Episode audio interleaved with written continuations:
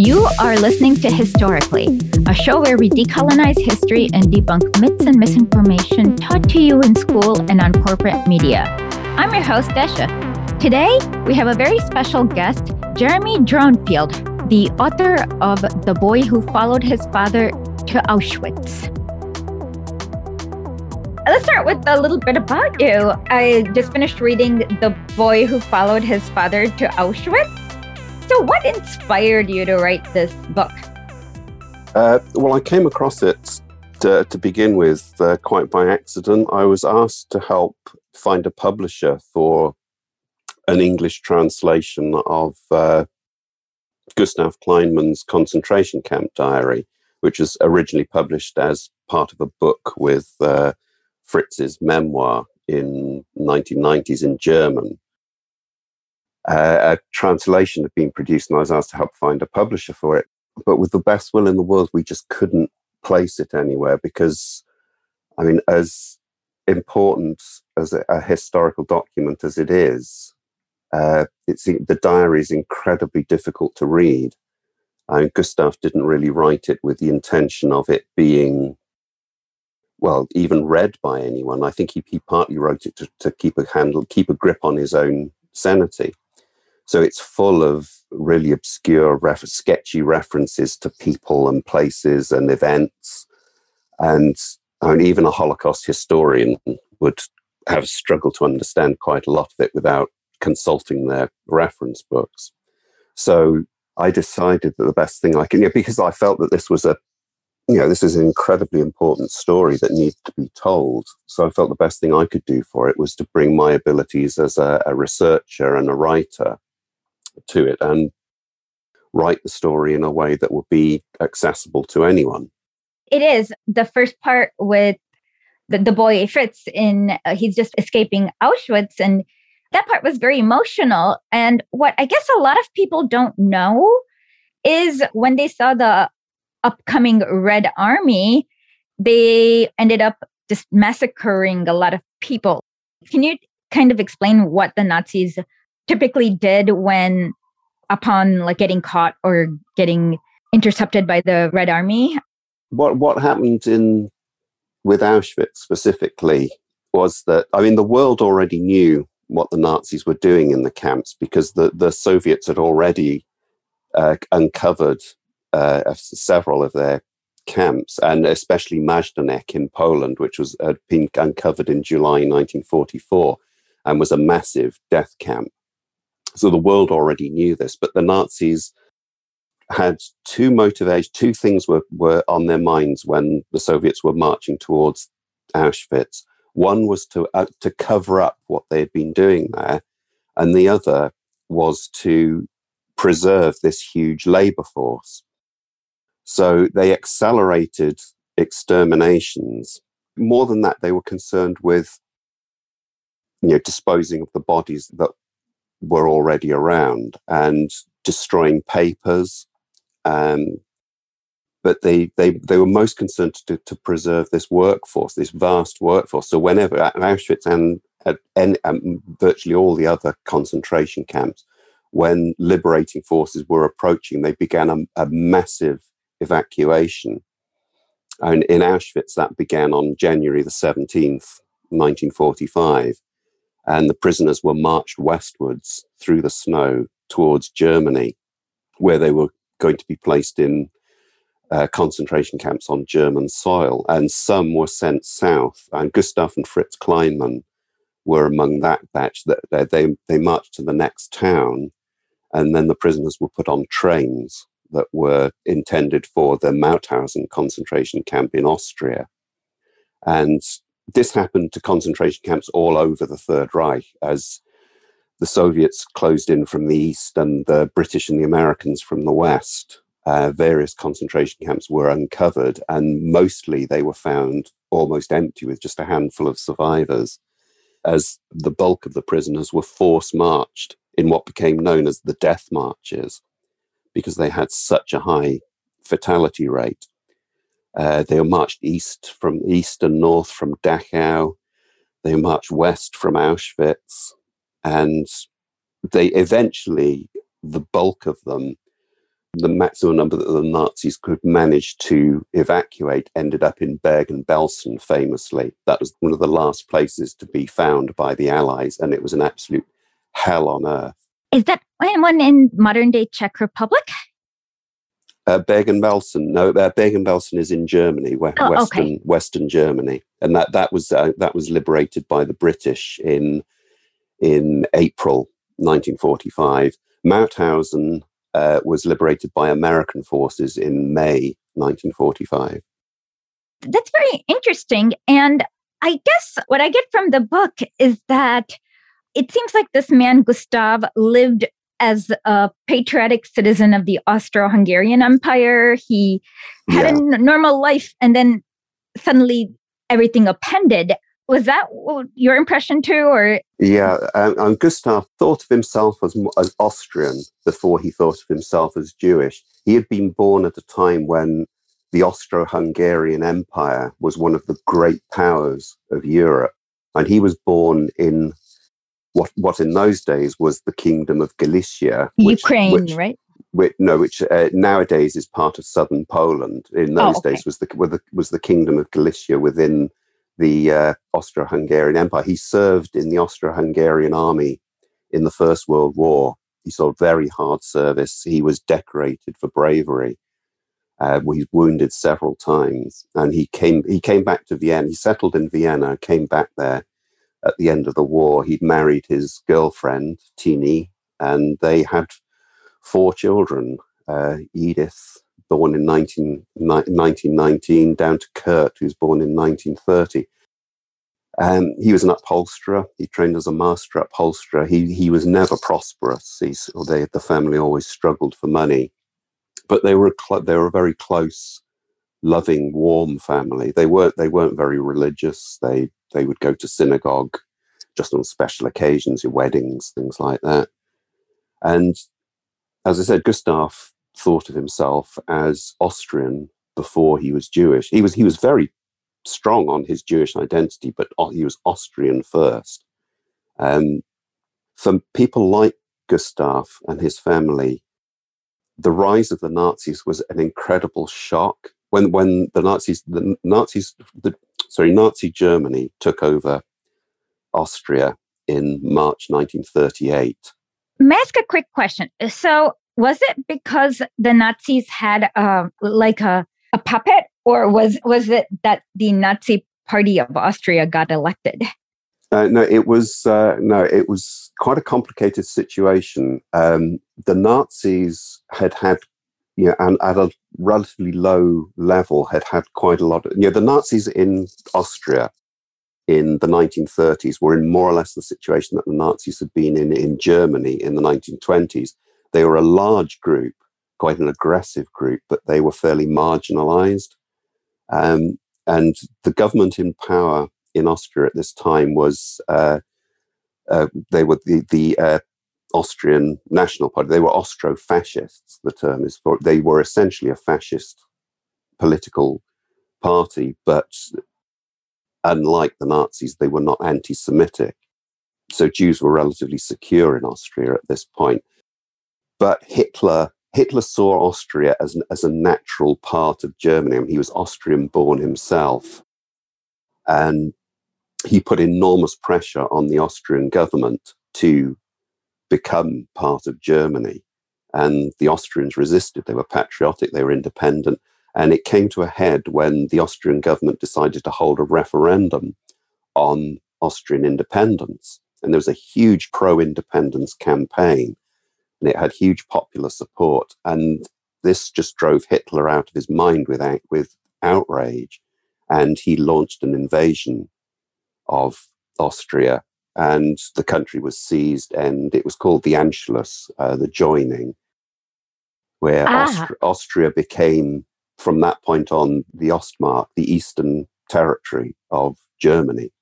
And for the Jews of Austria, it was terrifying because, I mean, the Nazis had been in power in Germany for five years, and the Jews of Vienna and the rest of Austria got five years worth of anti Semitic persecution all crammed into the first few weeks of the Nazi occupation. you mentioned the complicated immigration procedures both Gustav and his wife try to take, or was it his daughter? Uh, well, yeah, the, the, the, their eldest daughter Edith, who was Edith, sorry, yeah. yeah, who was who was nineteen by this point, managed to get out with some help from her mother. She managed to get a, uh, a work permit to come to England, and she she got a job in an English city uh, working as a, a, a housemaid for a Jewish family in the north of England. But that left Tini and Gustav with still with their three children, Fritz, uh, their daughter Herta, and their little boy Kurt. And I mean, they, they did simply didn't have the money to be able to emigrate as a family. It was fantastically expensive just to travel. You had to get guarantors in the country you wanted to go to. Oh, so you had to have people who you knew very well or were related yeah. to before you yeah. were allowed. Yeah, okay. I mean, for example, the only one of her children that Tini managed to get out of Austria was the little boy Kurt, and Tini had a, a had relatives in the United States who had emigrated some years before, and she managed to connect with a very influential Jewish family in Massachusetts called the Barnetts. And Judge Barnett, Judge Samuel Barnett, offered to have Kurt, you know, to take Kurt in. And he would also, he was also willing to take Herta as well. And he would put up the guarantee money, you know, that, that he would guarantee to look after them. And uh, this was all arranged, but only Kurt got out because the channel for Jews to get out of Germany and Austria to America was squeezed tight at both ends. The Nazis squeezed it tight at their end. Even though they wanted to get rid of Jews, they wanted Jews removed from Austria and Germany, they couldn't help but make it as cruel and unnecessarily bureaucratic as possible. They extorted money out of them. They gave them permits that rapidly expired and had to be renewed. So the people kept having to go through the process over and over again. And at the US State Department end, they had a nominal number of Jewish refugees that they could take per year. And they reduced that. They, they took only sometimes as little as a quarter of that number that they were allowed to take. And there was actually a memo sent out to US consulates in Germany uh, telling them, telling consular staff to use every tactic they could think of to delay people's applications. Because the situation in America was also complicated. The Democratic administration under FDR wanted to let Jews into America. They wanted to let in as many as America could hold. But there was huge opposition from the right wing, from conservatives, from the US press, and from the public. Um, and the kinds of, and it was really shocking to me researching this because for both Britain and America, th- th- exactly the same things were said about Jewish refugees then as are said about predominantly Muslim refugees now. There was hostility to them. It, there were things that were said about them that, that they were they would they wouldn't integrate they were a burden. On, they were a burden on society. Yeah, they kept in their own little cliquey group, and they were they were a threat to the American way of life. And the, as exactly the same things were said in Britain, which is why you know only a tiny, tiny fraction of the refugees that those countries could have taken were actually able to emigrate. Wow. In your book, you mentioned like the event happening really quickly as soon as the Anschluss happened. So, in, in a matter of few weeks, uh, Gustav found himself in Buchenwald, or was it a yeah. longer time period? Uh, that that actually took a while. Um, Gustav's war service in the First World War actually did help him a little bit to begin with. Uh, I mean, the per- persecution started right away. I mean, Gustav lost his business, his daughters lost their jobs, uh, both his daughters were persecuted in the streets. They were subjected to Jew baiting. Jews all over the city were snatched and forced to scrub the pavements and the roads, uh, surrounded by jeering heckling crowds. And this happened to Edith, and probably what triggered her wanting to get out as quickly as possible. Uh, both both the both the boys, Kurt and Fritz, lost their places at school. Yeah, they couldn't get work. They were you know, very quickly banned from all public places, parks, sports places, you know, entertainment venues, anywhere like that. Um, and and then in November 1938, Kristallnacht happened. Uh, in Paris, a German diplomat was assassinated by uh, a Polish Jew. And this was used as a pretext to unleash this huge wave of violence against Jews all across Germany and Austria. Synagogues were smashed up and burned, Jewish businesses were smashed, and, and thousands upon thousands of Jewish men were rounded up. And Gustav and Fritz the, the teenage Fritz, who was at this point uh, 15 years old. They were among thousands of Jewish men rounded up in Vienna and crammed into a, a police station in the city to await processing. Most of those men eventually ended up in Dachau concentration camp. Gustav and Fritz were let go on that occasion. Fritz because he was so young, and Gustav because an Austrian policeman spoke up for him and, and and mentioned that he was a, a decorated war veteran. And at that point, that was enough.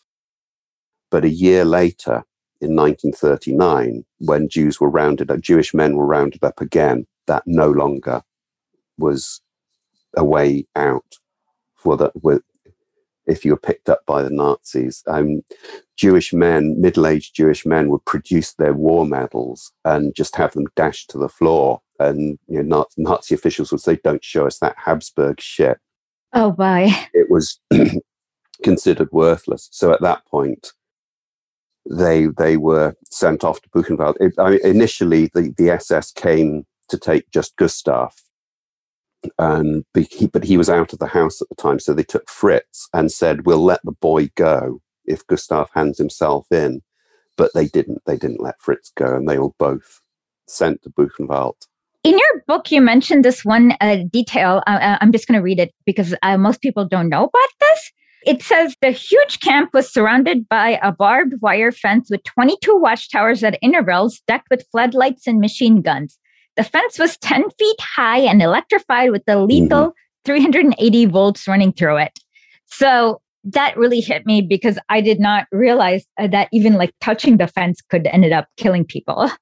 Yeah, there there have been a number of sort of, sort of popular myths about grown up around the Holocaust in fiction, uh, where you've had you know, imaginary scenarios where people outside the camp have met up, you know, got to know prisoners inside the camp. I know the movie you're talking through, about through the, through, the, through, the, through the wire, but this was actually compl- absolutely impossible there was a dead zone. I mean, not only was the fence as as you described just there, it, um, it was there was a dead zone inside and outside the fence that was constantly patrolled by SS guards, and anyone just so much as stepping on that dead zone would be shot immediately. It was it, it was it, they were just once they were you were inside that camp, there was no way out except either back out through the gate or through the chimney of the crematorium. Oh my. From what I know, there's only been one instance, and that was because the man, uh, Sobibor, um, and that was because the man was like a, like an elite, elite, specially trained like force from the Soviets who had lots of military training. But other than that, yeah, there has never been. Yeah. And so, yes, I, I, I completely agree with what you mean by a lot of popular fiction and movies. Um, but um, so they first went to Buchenwald, and it seems like they did a lot of cruel things. Like they took away their clothes, um, and then they were fingerprinted, and they had to just like wooden bear, not, not barrels, wooden. Uh, they had to sleep on wood instead of like beds. And around this time, Gustav starts keeping his diary, right? Yeah. Um, well, he wrote his first entry in in the diary on 2nd of October 1939, which was the day he arrived in Buchenwald. Um, and I say he, he kept that diary up. It's not it's not a detailed day by day diary. Mm-hmm. It's it's very patchy, and it's it's the physical diary itself is just a, a very small pocket sized notebook, you know, which you know he kept he kept record he kept recording his experiences in all the way through to summer 1945 when he was making his way back across Germany, heading back home to Vienna. That's six so, years. Yeah, wow. so so I mean the, the, the period that that covers, and the fact that this was just a little pocket notebook gives you an idea of how that it's it's not that detailed. He, mainly focused on really outstanding events, and you know, setting down occasionally his thoughts, and and the and the events that he notes down are so sketchily written as I said, that they had to this was the, really the core of my research was just going through it word by word line by line making sense of gustav's diary you know filling in all the details were there records from the Nazi end to uh, kind of corroborate this, or how did you end up filling these details?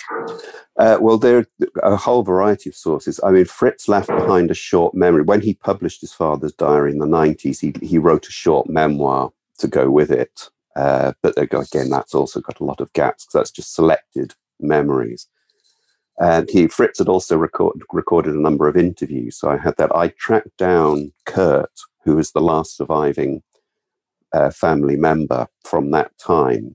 Uh, he's the one who ended up in the U.S., right? Yes, he he's still still alive and living in uh, in uh, New Jersey. Um, and I spent many many hours interviewing him you know, about their life in Vienna before and under under Nazi uh, under the Nazi regime. Um, also, there there are official documents, SS documents. Uh, for instance, their record cards from Buchenwald, which, which were, were, filled in when the prisoners arrived and noted down you know, any any property that had been taken off them. I mean, it's quite it's quite a, a little touching detail that you know that Gustav had taken off him a little parcel with spare socks and underwear in it, and I think a spare sweater that I, I imagine you know, his wife just throwing together for him as he was being dragged out of the apartment and being pressed into his hands. That was all taken off him. It records all these details. It's the same card for Fritz. And then their transfer to Auschwitz later. It's all, all of this bureaucracy you know, and little hosp- hospital records from the Auschwitz infirmary, things like that, recording both Fritz and Gustav spending time in there and narrowly escaping death in that situation. But the, those records are extremely Spartan. They, they just they just give you pinpointed you know, dates and places, really. I also managed to find other uh, witness evidence that had been written down and in some cases published. Um, for instance, um, some, some of the incidents that Gustav mentions and very briefly narrates in his diary, I managed to find written down and, as is in some cases published, uh, accounts by other men who saw those same incidents. And I was able to piece together a full account you know, instances of prisoners being murdered by the SS guards or accidents happening in the camp. Um, you mentioned this extremely sadistic guard named Johann Blank. Yeah. Um, can you just talk a little bit about him too, just so that people can get how sadistic it is? yeah, um, I'm most most of the camp SS guards were mostly you have to really accept they were just normal guys, really. They mm-hmm. were they went along with the things what they went along with what was going on the way guys generally do. You know, they they just keep quiet and go along with it. But there were a sm- relatively small number who were real vicious psychopathic individuals and Sergeant Blank, SS Sergeant Blank was one of them. He was uh, part one of his responsibilities was being partly in charge of the, com- the, the Jewish compound quarantine compound in the main part of the camp, and another part was over, as was uh, overseeing the not the SS sentries in the quarry. I should say that the concentration camp complex at Buchenwald was more than just the barbed wire fenced in camp. That was just a way of containing the prisoners. It was a huge SS complex. Eventually, there were factories, massive SS barracks, and a huge stone quarry. And most of the prisoners were work, put to work in the stone quarry. And the place was surrounded by a line of sentries. And a favorite game for the SS guards under Blank and other sergeants was to force prisoners to run through the sentry line. You would, for instance, snatch a prisoner's hat off his head and throw it across the line and order him to go and get it. And as soon as he ran across the line, if he was naive enough to not know what was about to happen, he would be shot as soon as he crossed the line. Oh wow! And, and that that which is of course is why they did it. They they forced prisoners to run th- across the line so they'd be shot, and they actually ran a, a rewards scheme for the guards who shot the most prisoners. Mm. If you accumulated enough points, you could get uh, time time off. You could get other benefits. Yikes! And Blank's Blank was what another another thing Blank liked to do was stand up on a piece of high ground above the entrance to the quarry and throw rocks down on prisoners, huge rocks. You know, prisoners coming in and out of the quarry. And the thing he did specifically to Fritz Kleinmann was subject him to a beating. With a few weeks after they arrived in Buchenwald, there was in Munich, there was an attempt on Hitler's life. There was an attempted assassination. Oh yeah, we George uh, uh, Jorg Il, Il, we actually wrote an article about that. Um, I'll put it on the link. yeah, it, it, was. It took place in, in the the Bürgerbräu Keller in in Munich. It was an attempt by bomb and it failed. But there were reprisals against, and of course, because even though the the, the, the would be assassin was not Jewish, he had nothing to do with he was a laborer. Jewish people. Yeah, and he was an anti-Nazi.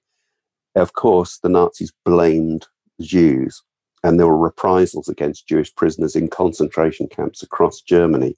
In Buchenwald, Sergeant Blank called as a number of a number of prisoners were taken down to the quarry and shot and Sergeant Blank randomly picked out, I think, about 20, 21 Jewish prisoners to be whipped, and Fritz was one of those. And at this point, he's only 16 years old. And that involved being, being tied to a special wooden bench called the Bock, and then being whipped with a bullwhip, about 20, 20 I think 25 lashes. And the victim would be barely able to stand and the the, the topping off the cruelty of that was that the prisoner had to call out the number of lashes, and that if he lost his place, the whole process would start again Jesus. from one. And as I say, as I said, Fritz, Fritz, aged only sixteen, was subjected to this in front of his father, in front of all, you know, the hundreds of men who were, you know, paraded to watch this and uh, as I say, th- those com- men like Blank were in quite a small minority, but they effectively set the tone of how the concentration camps were run. And then it seems like Gustav got sick, and basically the Nazis deprived all of them from food. But Fritz has this astonishing act of courage where he goes to one of the commanders to appeal for them. Yeah. Um, yeah, he was he was incredibly brave. He and, he and another teenage friend got together and approached one of the doctors, you know, begging for food. And he happened to be this doctor happened to be just you know kind-hearted enough to give them food. And then he subsequently insisted on the Jewish prisoners being put into the main camp with the other prisoners because the conditions Jews were being kept in at that one point were incredibly insanitary and a huge proportion of them were falling sick and many dying. Yeah, Fritz, Fritz's courage was absolutely extraordinary. Really, he nothing ever seemed to intimidate him. I mean, even after he he, he got involved in resist prisoner resistance in Auschwitz, and involved in planning escapes, and even after he'd been caught doing that and tortured nearly to death, he still went on doing it. Nothing ever intimidated him. So, how did they end up from Buchenwald to Auschwitz? Uh, well, I mean, this is this is the core of the book. This is why I felt that Fritz and Gustav's story was such an important one to tell. That in 1942, early 1942, the Nazis began the final solution, uh, the the final destruction of the Jews, and part of that was that all Jews who were in concentration camps on German soil were to be moved out to camps that were on in the in the occupied territories, and of course Auschwitz in occupied Poland was the key one, and 400 of the surviving Jewish prisoners in Buchenwald were scheduled for transport to Auschwitz, and Gustav's name was on that list, and and they knew perfectly well that a transfer to Auschwitz was a death sentence. And they knew what went on there through the prisoner grapevine. Fritz, Fritz was spared because by that point he had he had trained inside the camp to be a, uh, a builder. He was a skilled bricklayer, and his labor was needed for a construction of, a, of an armaments factory attached to the camp. But he was so so distraught at the idea of being separated from his father. And this is after his mother and sister had been deported to the east, and he could guess what would have happened to them. Yes. Um, he he just couldn't bear the heat, and he wanted to. He chose to go with his father, and his friends tried tried to persuade him not to. And they they said, you know, if you want to go on living, you have to forget your father. You know, but that that was just impossible for Fritz. He and he would prefer to die with his father than live on without him. So he went to the SS and he applied, and his name was put on the list.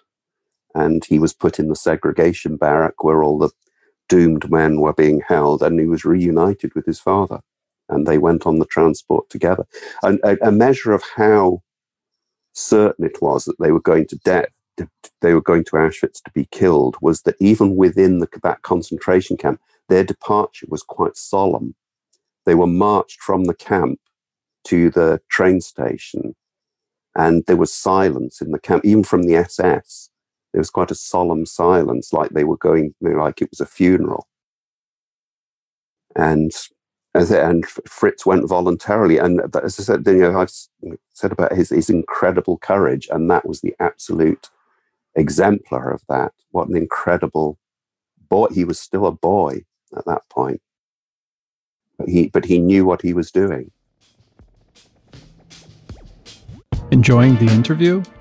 Subscribe to our Substack at historically.substack.com to check out other episodes of the podcast, our newsletter, and find out how to catch our live streams on Twitch and YouTube. That's historically.substack.com. Do you need the perfect follow up to Catterday? Learn more about our feline friend and revolutionary, Vladimir Ilyich Ulyanov, on Twitch by tuning into our Sundays with Lenin on twitch.tv forward slash historically. That's twitch.tv forward slash historically. Okay, I'm going to ask you about things that um, most people wouldn't know about, but I, I learned from your book. Can you talk about the Buchenwald song? Yeah, it was it was written by a couple of Jewish composers who were imprisoned in Buchenwald, and it was just all about you know life in the camp, and essentially it was a song of kind of resistance, you know, sort of a, you know, a, you know refusing to be ground down by the Nazis, but it was quite subtly worded so the Nazis never got that that was what it was about. It sounded as though it was a song about being proud to be in Buchenwald. And the prisoners sang it on their way, you know, when they were marched out of the main camp to the quarry, to their work details. They would sing the Buchenwald song and they sang it on parades when they were forced to sing. And as I said, the, the, the SS in the camp never realized that it was essentially a song of resistance. That's amazing. One thing you also mentioned that I didn't quite know is that they actually kept statistics about each person's productivity? It wasn't so much uh, that they were keeping. I mean, the the, the level of detail, record keeping was pretty detailed mm-hmm. in the camps, but their recognition of individuals tended to be quite hazy. Mm-hmm. Um, I mean, there, there would be, I mean, they, they, I mean, a notice of prisoners and what our productivity would mainly be taken notice of on the ground. You know, I mean, the, the capos and SS guards would keep, you know, I mean, they were under the whip constantly, the workers. And so they, they, it was, workers who were perceived to be becoming useless, if they were becoming weak or if they were sick, then as as the as the regime progressed, they would be uh, exterminated. I mean, they experimented with lethal injections in Buchenwald, and eventually, towards the, the later period in Auschwitz, they were sent to gas chambers. But yeah, if if you if you didn't contribute you know, to to the labor force, in some way insufficiently, you would be you would risk you would be graded as being you know, a useless mouth and be murdered. And it seems like Fritz was very charming, and he even managed to get some praise from some of the guards because of. Yeah, Fritz's initiative, his courage, and his skill was really the reason why the 400 Jewish men from Buchenwald were not actually murdered when they arrived they were put into a kind of holding for eight days before there was a selection held, and Fritz couldn't stand the waiting, so he approached an SS sergeant and said, "You know, we are we're skilled builders, and we're useful." And initially, this sergeant just didn't believe in the idea of a Jewish bricklayer, but he gave Fritz the opportunity to prove his ability, which he did. And when the selection duly happened, you know, they were paraded along with you know, hundreds and hundreds of other Jewish new arrivals from other concentration camps. Most of those people were subsequently marched off to the gas chambers, and whereas the 400 men from Buchenwald were marched off to help build a new subcamp and oh. it, it's it, it is it is arguable that I mean they still had to pass a physical selection, and it was miraculous that Gustav got through it because he was over over fifty years old by that point. But it, it, it is arguable that it was largely Fritz's intervention that saved those 400 men's lives.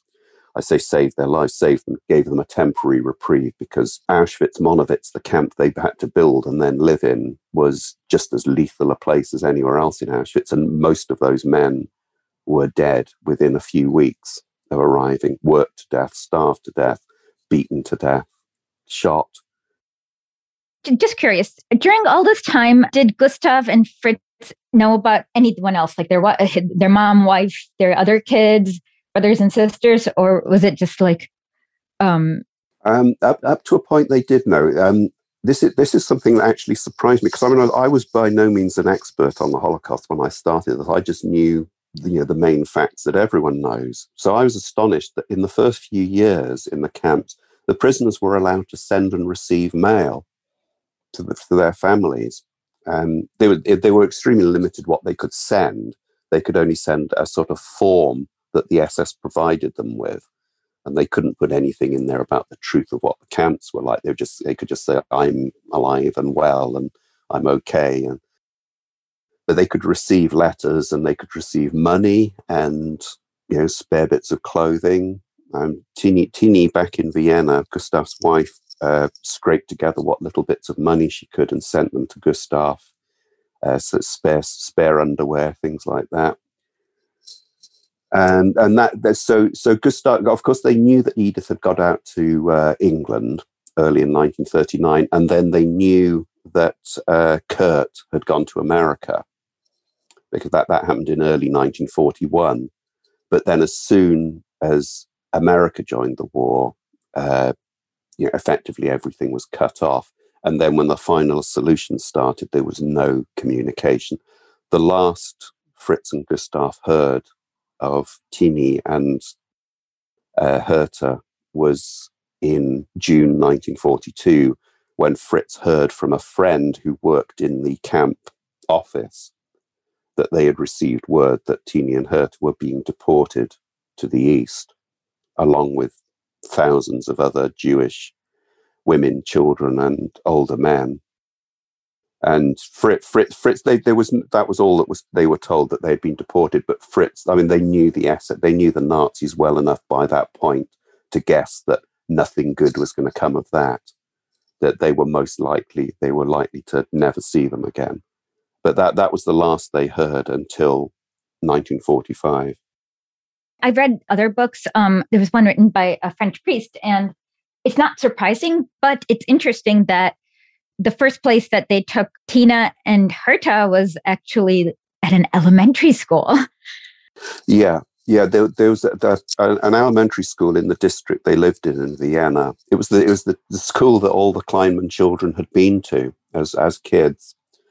Um, yeah, and it was it, under Nazis. It was converted, you know, well, from 19, you know, early 1942, it was converted into a sort of holding pen what happened to Tini and Herta was the same as what happened to other, hundreds of other, mostly women by this time, because most of the men had been sent off to the camps, were sent a summons you know, to report to this place.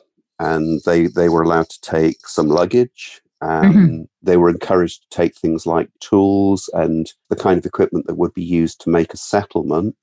Um, and they could take up to a certain amount of money and they were summoned to this school, which was now a, an SS holding pen.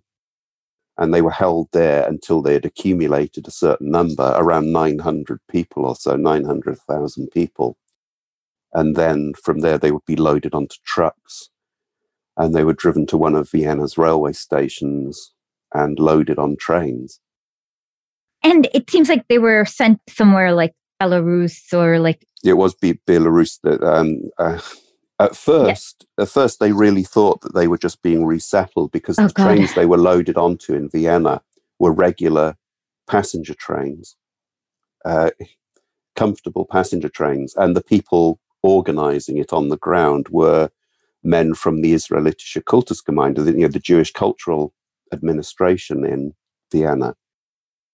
Oh God! Um, uh, but as when when they got they went through Poland into Belarus and the, and to Minsk, and they were unloaded into cattle cars. They were at gunpoint, brutally mm. treated, and eventually they were taken to this place called Mali Trostianets mm. on the outskirts of Minsk, which was a death camp.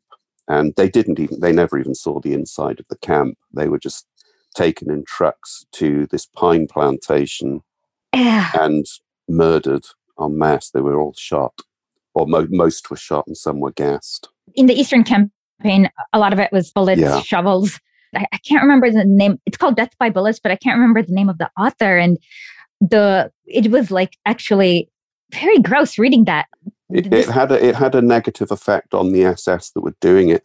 In fact, part of the reason why the Nazis developed gas chambers as their main methods of extermination was to make the process more humane for the SS as as it was, uh, the the mass executions that were carried out on the Eastern Front were usually by pistol. Mm-hmm. They, they, you know, the individual prisoners would be shot with a pistol in the back of the head. Um, so it was a sort of kind of a long drawn out process, and the SS doing it were usually drunk because it did it had a, a, a traumatic effect on the the murderers themselves. A, this was part of the reason, a big part of the reason why the SS developed gas chambers to make the whole, to make the process of mass murder more humane for the murderers, basically. To sterilize it, yeah. It's really amazing to see that Fritz has so much life and is so uh, like he's he's he's able to keep hope for everyone around him throughout yeah. the camp, regardless. And it seems like he had a very strong personality. Yeah. So, what happened to him after the Nazis were uh, defeated? Like, wh- where did he go? Where did he end up?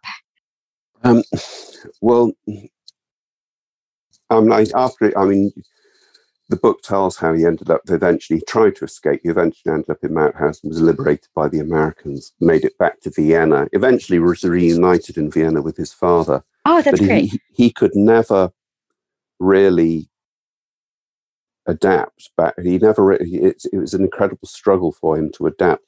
His, his personality was more like his mother's and less like his father's. Gustav got through. Also, Gustav was also a man of incredible courage and grit and determination and self-belief.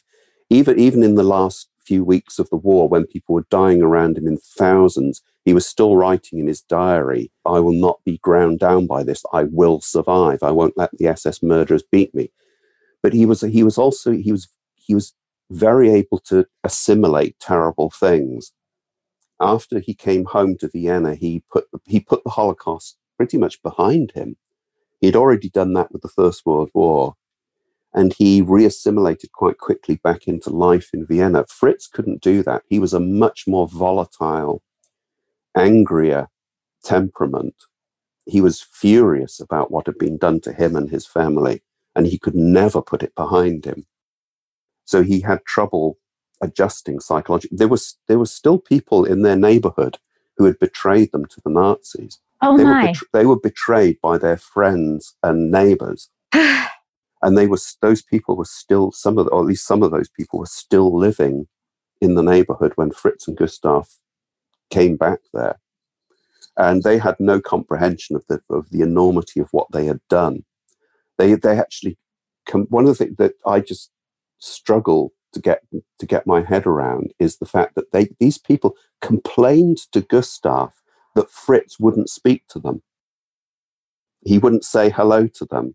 They couldn't understand. These people who had sent Gustav and Fritz to the concentration camps couldn't understand why Fritz wouldn't be friendly or at least be civil to them. They had no idea of what they had done, that they had done anything really wrong or were and, in uh, denial. and Fritz was actually involved in beating up.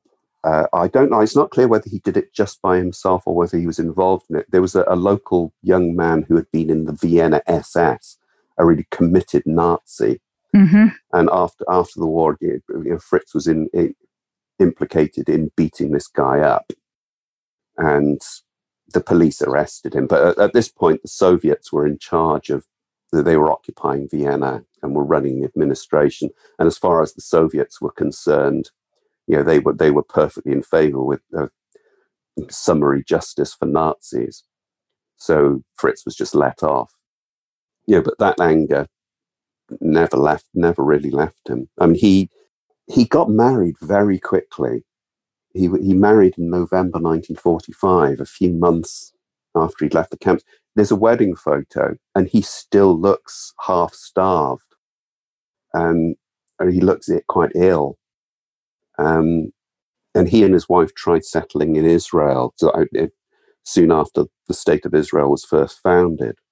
They tried emigrating there, but yeah, at that well, They didn't like it. it- well, it, it, this has always been the case in Israel, you know, and it certainly was then that you know you have to do a certain a period of compulsory military service in the Israeli Mhm. army, and at that point, Israel was fighting for its existence. hmm They were at war, and Fritz, after he was really suffering badly with PTSD from his times time in the in the camps, and he couldn't stand it, so he just served out his absolute minimum military service period, and then they he they went back to Vienna, and his his marriage fell apart. I think not that long after that. Um, he, he he no, he struggled to find you know a steady career as well, and he, the the torture he had been he'd suffered in Auschwitz had left him with permanent injuries, so he had to retire when he was only in his fifties because of these injuries. It, it damaged him in a way that it didn't really damage his father. Uh-huh. You know, part, uh, it, partly because of the different personalities, partly I think maybe because you know Fritz was growing up. I mean, he was only a boy when he was first sent to the camps, so he grew to manhood in the camps, and it was all the adult life he had known. So it was it just completely messed him up. But before we wrap up, I just have a quick question. Like, what are you working on for the future? Like, uh, Are there any any other um, projects? Well, I'm I'm still very much involved with this story. I'm, this story has not left me alone, and I I I have I haven't left it alone. I you always want it to be heard by more and more people, you know, as many people as possible. I'm at the moment I'm involved in developing uh, a film based on the book. Uh, oh. It's yeah, the book has been optioned by a by a production company, and we're in the process. I'm I'm attached as a consultant and involved in the writing. So hopefully that will get off the ground at some point. And I books I've got I've got a number of books that you know potential on the table, but but the pandemic has effectively curtailed my ability to work on new books because it shut down so many you know research institutions, you know, archives and libraries and things. I can't travel. Oh yes. So um, so all those potential book projects have had to be put on ice for for the time being. I'm I do have other. I'm I'm still just spending a lot of my time you know, wor- working to spread the story of the boy who followed his father into Auschwitz as, as by telling it in different ways. And I, I want the, you know, the story to be read and heard by as many people as possible. Oh, we're going to put a link in the description box. And your agent, Andrew Lownie, he keeps sending us really good guests for interviews. He's an amazing agent because he's very persistent too. yeah. yeah, he's he's got a real knack for picking out historical story authors with really great historical stories. He's got some yes. fantastic ones. Yeah. Oh, by the way, are you on social media? How would people find you and your work? Yeah, I'm I'm on Twitter at, at Jeremy Dronfield and Facebook also just Jeremy Dronfield. Okay, so I'll tell them that. And I'll also put a link in the description box. For me, it was emotionally hard to read because there was so much agony and cruelty, but it is also very informative and important for people to read. Yeah. Yeah. It's it's the most amazing story that I've ever come across you know, in my career as a writer. Um, it, it, as far as I'm aware, it's absolutely all all Holocaust stories are remarkable, but this one is, as far as I'm aware, absolutely unique. I've never come across anything quite like it.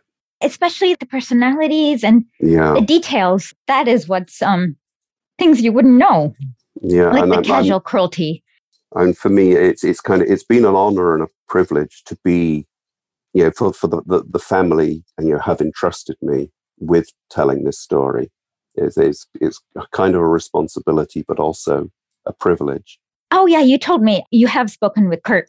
Um, yeah, and Kurt is the last surviving member of the, the wartime family, mm-hmm. but they're a very large extended family now in America. There's still a, v- a Viennese branch. Kurt's son, um, Fritz's son, still lives there. Um, the Kleinmann fa- extended family in America is very large and flourishing. And Kurt had three sons. Edith, e- I mean, Edith, the one who, who settled in England originally, she and her husband uh, immigrated to the United States in 1948, and she they had two children, and there are many, many grandchildren and great grandchildren. They're a very large family, and, and all still very close to each other. That's excellent. Um, so I'm glad that you are were able to give them like this book and um, yeah well, thank you so much for joining us. Um, what usually happens is that uh, it usually within like we uh, Robert ed- edits the episode, and then within a few weeks we air it. I mean, not air it, but we release it. Yeah. And uh, I'll let you know, and you can. And and if you have an excerpt you want to put in or anything, um, let us know, and I'll send you like examples of what we did with other authors so that um, we, we can make sure that more people read the book. okay, great. Thank you. And please do come again. Uh, this was a very, it was a pleasure interviewing us. So, hope interviewing you. So, hopefully, we'll have you back again one of these days. Great. I'll, I'll look forward to it. Okay. Well, thank you. Thank you. Bye bye then. Bye.